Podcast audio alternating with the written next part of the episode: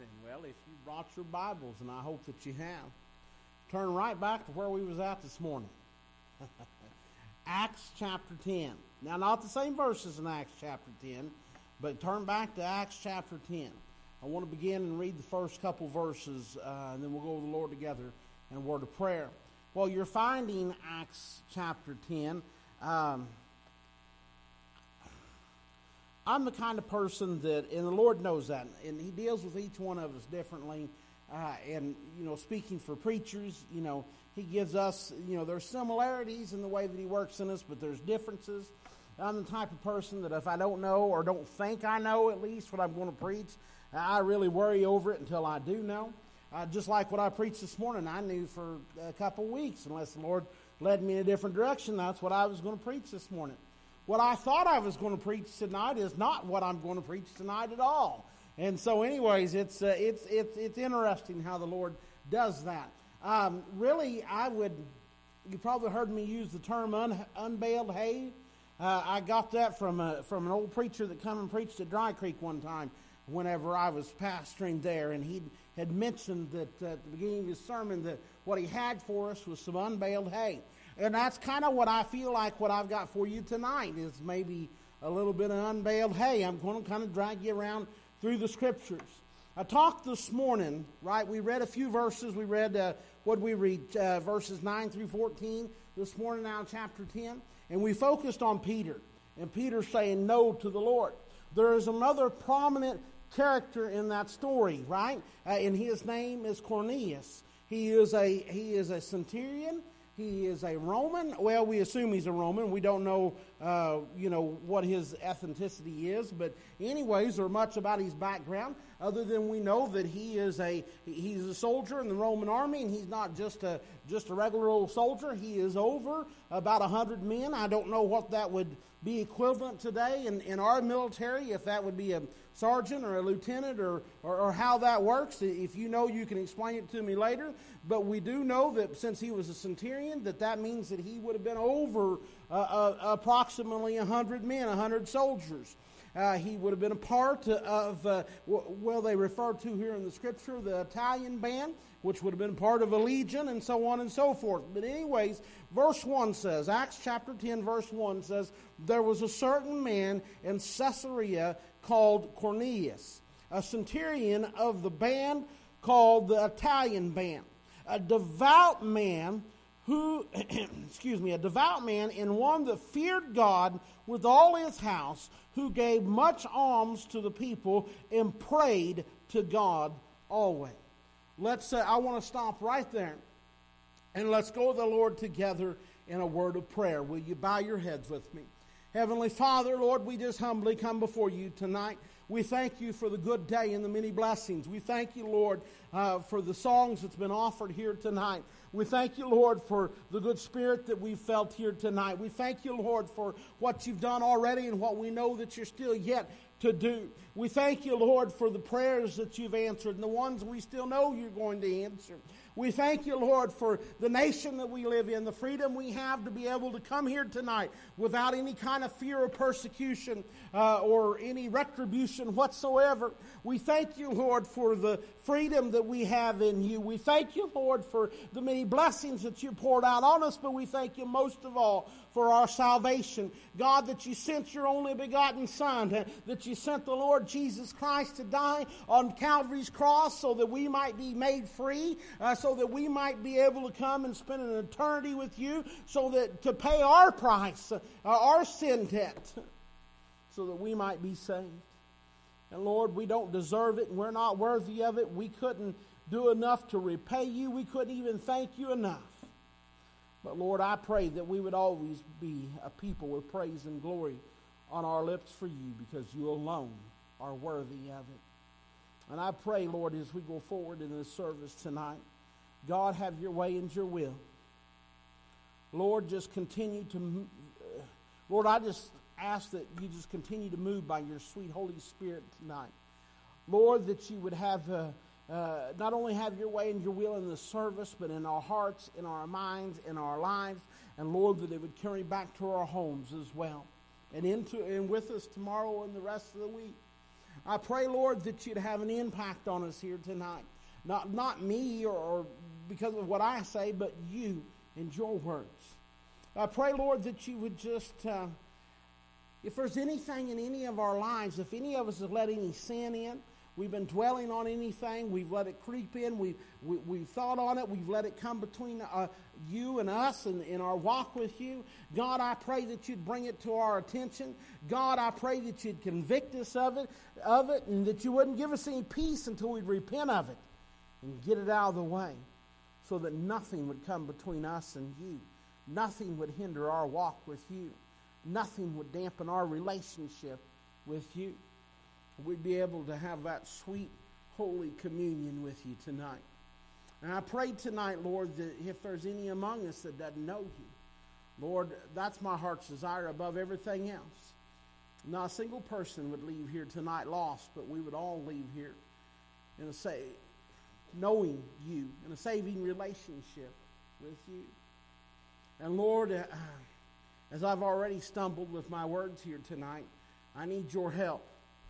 I can't preach unless you give it to me. I've got nothing worth saying. I sit here and I think about my shortcomings, and how far I, I have, uh, how short I fall, how much I fail.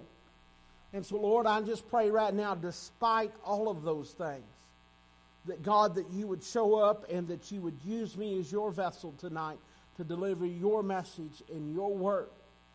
I pray, Lord, as I submit myself to you, Lord, that you would just clear my mind of everything but your message, your words, your thoughts, and that you'd place on my tongue the very things that you'd have me to say tonight. And everything that would be done here and said here tonight would be pleasing to you and would bring you glory and would be according to your will. So, Lord, as I ask for your help to get myself out of the way, Lord, I just pray that you'd have your way and your will here in this service amongst your people. And we'll give you all the glory for it because we love you. We worship you. We praise your holy name. I ask it all in the precious and holy name of Jesus. Amen. This Cornelius fellow, he was a Gentile. That would be the right word to use. As I preached this morning, this message, I kept thinking about um, a time that I had preached about Cornelius years and years and years ago. I mean, 10, over 10 years ago, long time ago. And it's amazing how God brought that memory back to me. I remember, I remember exactly where I was at. I remember the time. I remember where I was at. Uh, and anyways, there was there was one segment of that sermon, a piece of my notes that I kept remembering, and I thought, you know, I couldn't forget about it. As we went and ate lunch, I was sitting there. I was thinking about it through lunch, and I was trying to think in my mind. I was thinking, well, you know, trying to remember what it, what it had said in my notes about him, and I kind of remembered, but I couldn't remember for sure. And I thought, man, do I still even have that? Where where is that? Can I find that? I went through and cleaned out and threw away a bunch of my old notes here I don't know, six months ago or maybe not quite a year ago, and I thought, I bet I threw it away. And so, anyways, I went home and I, I started digging through my old notes, and sure enough, now it took me a little bit. It wasn't, I didn't go straight to it, but I found uh, my old notes. As a matter of fact, Don, if you remember, you were there that night. It was at the Cabool General Baptist Church at a fellowship meeting on a Tuesday night that I had preached. And in my message, I had preached about um, I looking at my notes here. I don't even really know what all I'd preached about. I'd preached about giving everything to God and, and, and you know, not holding anything back. And I mentioned Cornelius. And Cornelius is referred to here as one that feared God. He's one he is referred to, he's a part of a group of people that were referred to at that time as God-fearers. Okay? What they were is they were a group of people that were worshiping the one and true God, the God the Jews worship, but they, but they weren't actually full converts. They weren't proselytes, is the right word. They hadn't been fully proselytized, right? There's a process to you could convert to Judaism, and there's a lot of people that did convert to Judaism. But there's a process that they had to go through. For a man, he would have had to been circumcised. He would have had to been. They would have called it a ritual bath, but we would have looked at it and just saw it as baptism. But they would have went through, and there there was some other things. There was a sacrifice they would have to take and offer. There's a process they had to went through.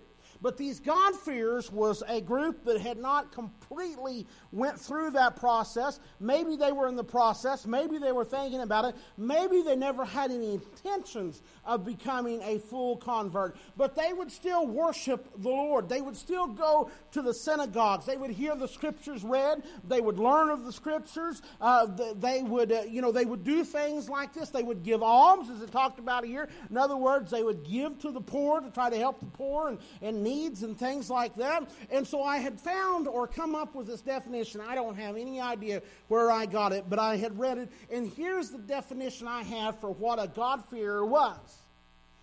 A God-fearer was were non-Jews who believed in one God, often attending the synagogue and other services. They respected Jewish customs and beliefs, but yet they remained unwilling to fully embrace Judaism and become a full convert. Something was holding them back, right?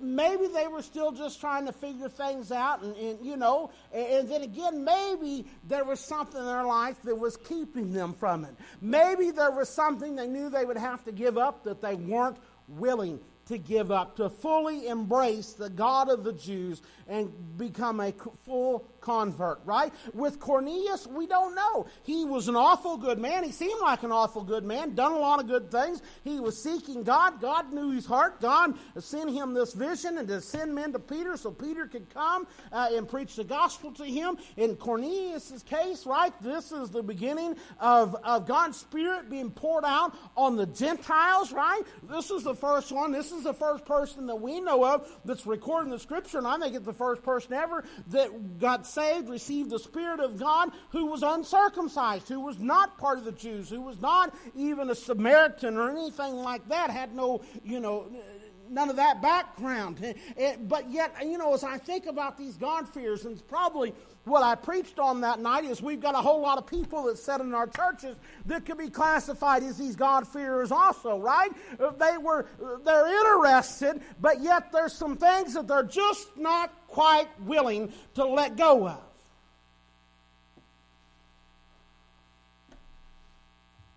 I thought about there's still some changes that need to take place in their life. Now, I told you unveiled Hade tonight. I've got just kind of a train or a series of thoughts the Lord has given me, and I'm just going to share it with you, and we'll see how God puts it together. Remember this, Cornelius. He's seeking God, but there's still some changes that need to take place. Now, when I think of change,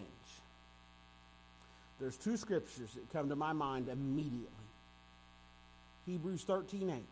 Jesus Christ the same uh, yesterday and today and forever. Right? Telling us that Christ does not change. He, he is the same, always the same. And the other scripture is Malachi 3 6. It's actually the first half of the scripture where God Himself says, For I am the Lord, I change not. That's telling us, uh, uh, uh, that's how I want to say this. This teaching us something about God, right? This is informing us of one of the attributes or the characteristics of God. He is unmutable, right? He does not change. You've got to know that. God does not change. Why does he not change? Why does God not change? Over the course of all of, uh, all of time and beyond that, He's from eternity to eternity, but yet without change, never changing. Why is that? It's because He is perfect. You ever thought about that? That's why He's unmutable. That's why He does not change. He is perfect. That's why it says in Hebrews 5:48, "Be per, uh, be therefore perfect, even as your Father which is in heaven is perfect." The scripture tells us we are to strive, we are to model ourselves after our heavenly Father, and we are to be perfect as He is to be perfect. So if now just reason with me for a little bit here. So if so if God was to change in any way, if he was different in the Old Testament than what he is in the New Testament, like some like to say, he would change. And that would mean that he wasn't perfect, but maybe he is now. And then again, maybe, maybe in another age, he's got to change some more. That's not what that disagrees with what the Bible tells us. That would be a false teaching, a false doctrine that he's changed. You see, if God was to change in any way, he would no longer be perfect. Do you understand that? If he had changed, is changing, or was going to change, that would mean that he is not perfect. Think about it for a minute. What does it mean to be perfect? Well, the simplest definition that I could give you for perfect would be one word complete. That's what it means to be perfect, is to be complete. Right? Have you ever done something and you and when you finished it, you said, That's it, perfect. Well, it's not literally perfect. There's imperfections, I'm sure, somewhere in whatever it is. But what you're saying is, is it's done. It's complete. There is not another thing that you could do to it to improve upon it, to make it any better. It's done, it's complete. There's nothing left to change. Meaning, there's nothing you could do to, cha- to change it to make it any better. It's done. It's perfect. It's complete. Listen to me. When we talk about you and I, now God is perfect. He's complete. He's done. There's nothing left to change there. But you and I are a different story. We cannot be perfect until we are done, until we're complete. That's why the Bible says in Philippians 1 6, being confident of this very thing, that he which begun a good work in you will perform it until the day of Jesus Christ. He's still working on us. It's a process. We are a work in progress. We talked about, me and Mike talked about that a little bit today, still yet, t- talked about it some yesterday. It's like the song that the kids sing. He's still working on me. So let's look for just a minute. Told you I was going to drag you around the scriptures a little bit. Let's look at a few scriptures that talks about our change. Um, Romans. We'll just start there. We'll go from front to back. Romans 12, 1 and 2. Romans 12, 1 says, I beseech you, therefore, brethren, by the mercies of God, that ye present your bodies a living sacrifice, wholly acceptable unto God, which is your reasonable service. Now listen to verse 2. And be not conformed to this world, but be ye transformed by the renewing of your mind, that ye may prove what is that good and acceptable and perfect will of God.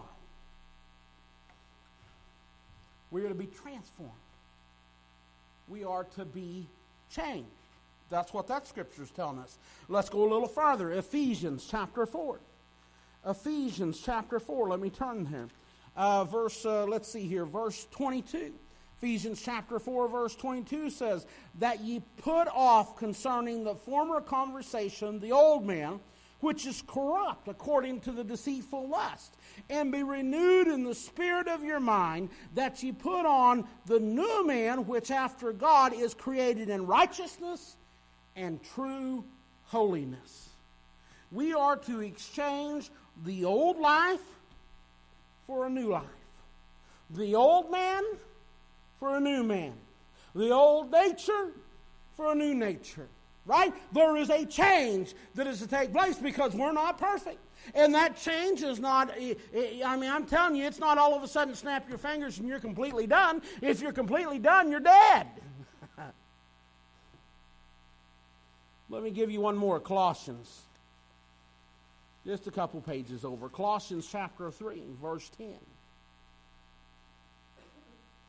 And have put on the new man, which is renewed in knowledge after the image of him that created him. We are to be changed into the image of Christ. Changed into the image of Christ. Transformed by the renewing of our mind. Exchanging the old nature for a new nature. So let's talk about it. Let's talk about change. Let's, let's just talk about change in general for just a moment. Okay? So when you think about change in general, it is either an improvement or the opposite of that, a decline, a worsening. In other words, it can either be a change for the better or a change for the worse. That means it can either be a good thing or a bad thing. Okay? That's just simple, very in general change, right? It can either be a good thing or it can be a bad thing. So the question is sometimes asked should we change? Should you and I change? Well, listen. The short answer, according to the scripture, you should already know from the scriptures I read to you, is if you're already perfect, then no, there's no changing to take place. But if you're not perfect yet, that's all of us sitting in here. that's all of us is still drawing breath. If we're not perfect, then yes, you still got some changing to do. I still got some changing to do. I told you the kids sing it, they've got it figured out. He's still working on me. Listen to me. He's not just working on the five year olds and the six year olds and the seven year olds. He's working on the 40 year olds, the 50 year old, the 60 year old, the 70 year old, the 80 year old, the 90 year old. As long as you're still drawing breath, he better be working on you or something's wrong with you. So, how important is it? Well, I'll tell you how important it is.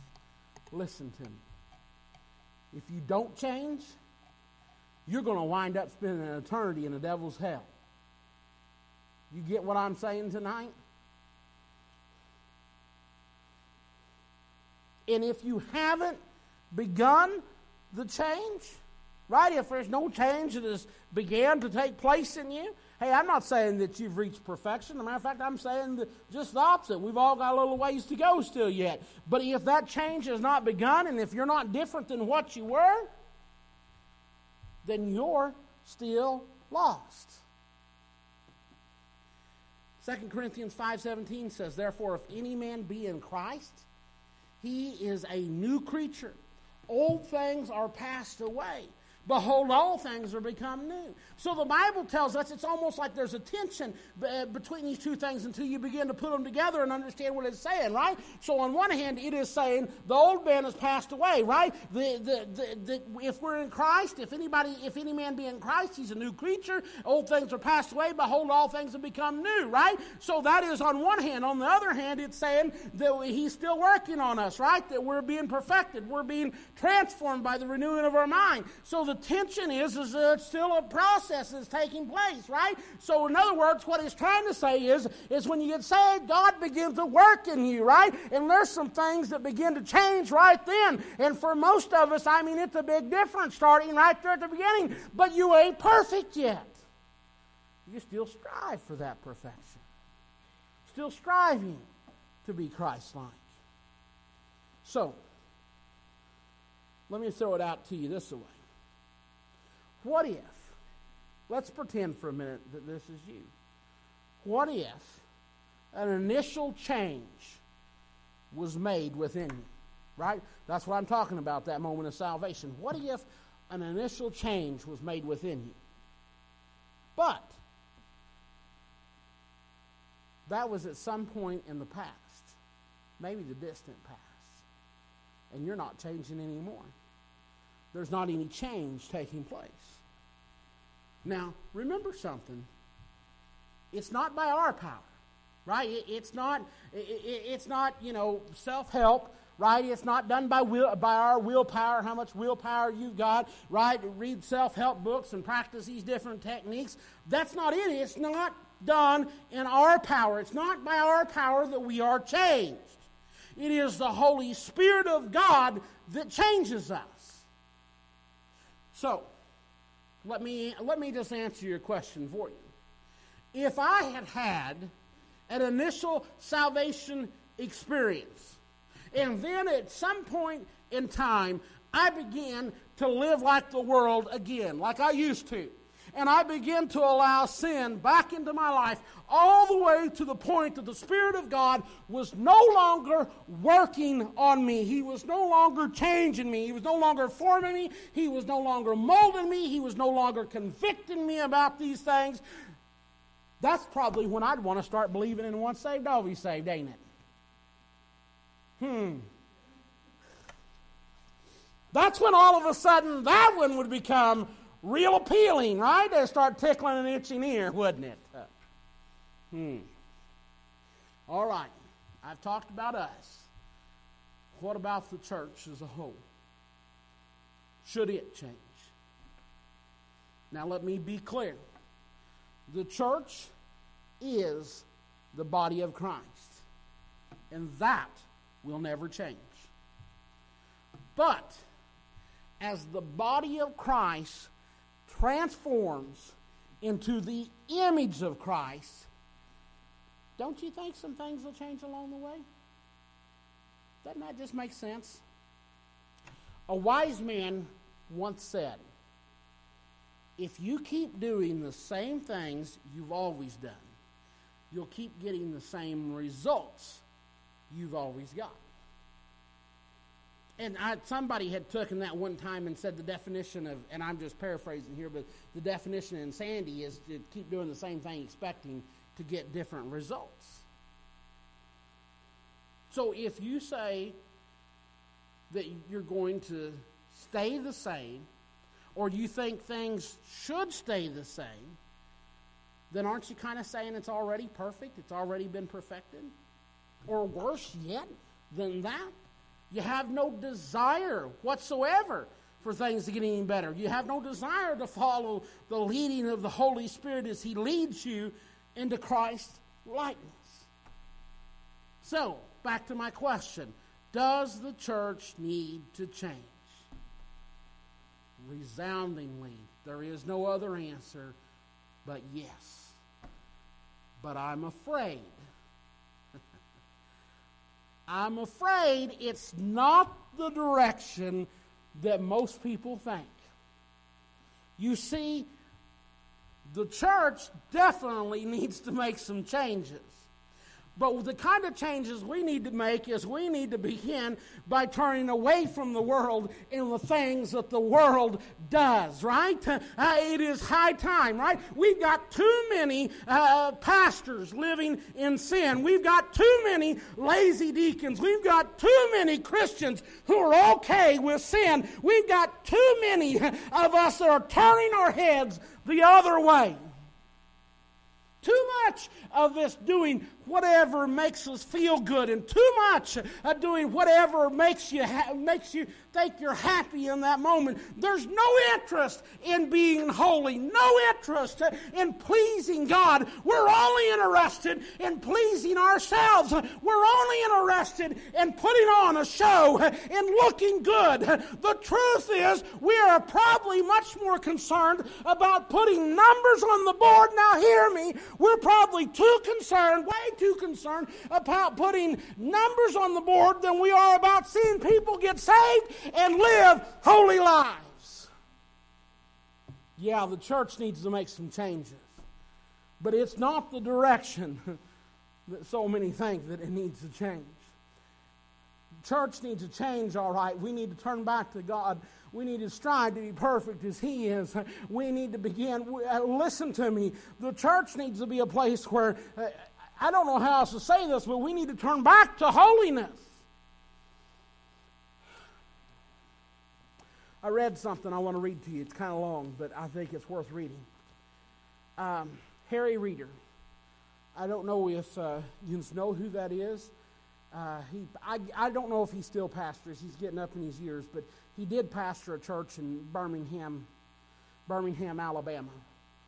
I heard him speak one time. He's, he, he, I, in many ways, I read this, and I copied it down, and I carry it around with me sometimes, and I, I want to read it to you. He's making an analogy here.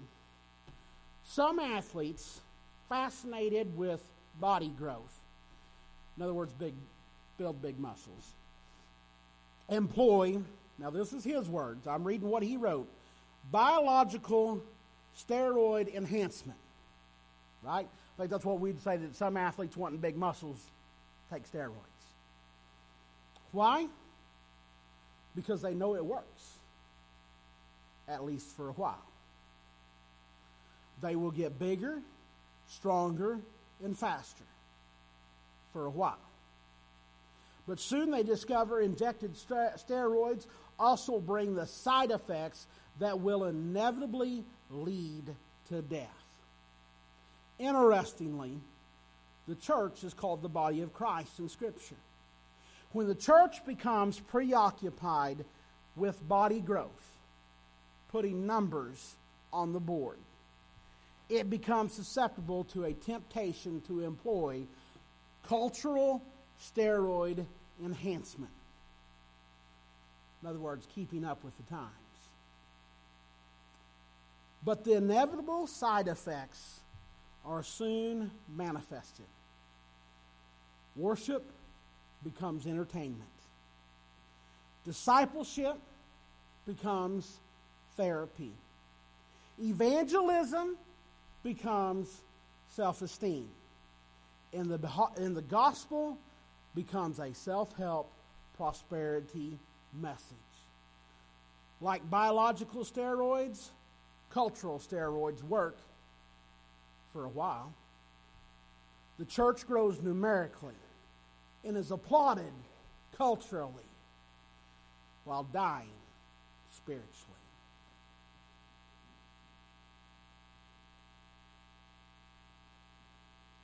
If the church don't make some changes soon, it is going to die spiritually. Listen to me. It is high time. It is high time that we begin to strive after and to follow the straight and narrow path of holiness instead of that wide and broad path of a modern, feel good easyism. Man, we're sucked into the same thing. The same thing that the nation of Israel dealt with and got them in trouble over and over and over. It amazed me. I know some people don't like history. I really like history. But whether you like history or not, you can learn a whole lot from it. God recorded some history. Must have been really important. Must be a lot that we can learn from it. You find a bunch of it in your Old Testament. And the more that I study it, the more I go through, I see Israel doing things. And I see us doing the exact same things. Oh, some of the details might be a little different. But in principle, it's the exact same thing. What does the nation of Israel do? They make worship easy, right? Jeroboam did that, right? He didn't want people going all to the, to, into the southern kingdom of Jerusalem. He's afraid their hearts would be turned back to him and that they would, he'd lose control and lose power. So what does he do? He tells them, oh, it's too much trouble for you to go all the way down there to the temple and take your sacrifices down there. It, that old time religion, that was for back then. It's no good anymore. Eh, eh, he says, well, here's what I'm going to do I'm going to build you some nice, big, fancy temples and they're going to be right here in convenient spots. He puts one in the south in Bethel, one in the north in Dan. He says, You don't have to go all the way down there. He said, You can come, and he said, We'll worship this golden calf, the one that, the one that delivered us out of Egypt, right? He's repeating the old lie of the devil. We see it again, right? Isn't that what's happening today? Is we're just going to make religion easy, right? Oh, you don't have to get dressed and come out. Oh, you can just worship in your pajamas. It's the same thing, right? Isn't it? Are we going through these same things? What happened to Israel? Was God pleased with that? You better believe He wasn't pray, pleased with that. He raised up His prophets and He sent them out with word, telling them, warning them, destruction is coming, the judgment of God. He's going to pour His wrath out on them. And did they listen? No. And at the same time, they're building groves to Baal. Right? This is the worship of pleasure. This is not about what God wants, it's about what I want. It's, it's not about any kind of holiness or being set apart for God and for His service. It's about doing whatever makes me feel good, whatever trips my trigger, whatever pleasures I got. It's about the things that I like, the whatever, the, maybe the things I like to listen to, the things I like to do, the things I like to feel, whatever makes me feel good. Was God pleased with that? He was so pleased with it that he sent the Babylonians to come and wipe out Jerusalem and wipe out the temple, the same one the Jews you can read in, Jeremiah chapter 6 where the Jews cry, the temple of the Lord, the temple of the Lord, temple of the Lord, saying because we've got the temple, God will never let anything happen to it. Boy, was they wrong. He flattened that sucker plumb out. He carried them off into captivity, right? 70 years in captivity in Babylon. Oh, God wasn't pleased, and He poured out His wrath and His judgment on them. Church, listen to me. He's given us so much more today than He ever gave them. And yet we are making the same mistakes that they are making, falling down into them same traps. How much more will God pour His wrath out? How much more? So I told you it's unbaled hay. Cornelius he was doing good, but he had ways to go still. He had some changes to make. Church, we might be doing pretty good here, our little congregation, but we've got a ways to go. There's still some changes to make. He's still working on us. Listen to me, church. We want to see a move of God. We want to see some things happen. We need to turn to God. There needs to be a movement of holiness, right? We've got a desire to be holy as He is holy, to be perfect as our Heavenly Father is perfect. We need to strive for it. We need to desire it. Listen to me. We need to want it as much as a drowning, as a drowning man or woman desires another breath of air. How much do you want the holiness of God? How much do you want to be like God? How much do you want to have that sweet? Do you know the same walk that Adam and Eve had with God before the fall, we can have with Him too? But do you want it bad enough that you're willing to turn away from everything else the world has to offer? Because you'll not get it until you do. How much do you want to be in the presence of God? How much do you desire the holiness of God?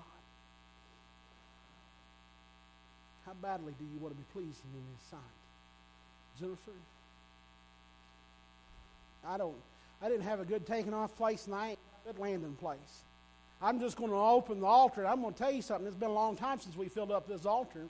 I'm going to tell you something tonight. Boy, now would be a good time for us to cry out and begin to seek God again, right? Now would be a good time to say, God, there's some, maybe there's some junk that's got into our hearts, uh, and we need a good cleaning, right? We need a good, it ain't quite spring yet, but we need a good spring cleaning in our hearts. Now's the time uh, uh, that we need to turn and we need to seek after righteousness and the holiness of God. Now's the time that we want to say that we need to be desired to be like Him, right? How in the world are you going to witness to people and show people the love of Christ and let His light shine through you whenever we live in darkness ourselves and don't even desire the holiness of God?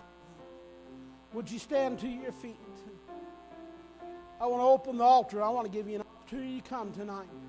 Spirit of God dealing with you, would you come tonight? Maybe you got a burden on your heart for somebody. Would you come and pray for them tonight? Maybe there's some things in your heart and your life uh, that you just gradually let in there that hadn't ought to be there. Man, now's a t- good time to come and get rid of that. now's a good time to come and lay it out before the Lord.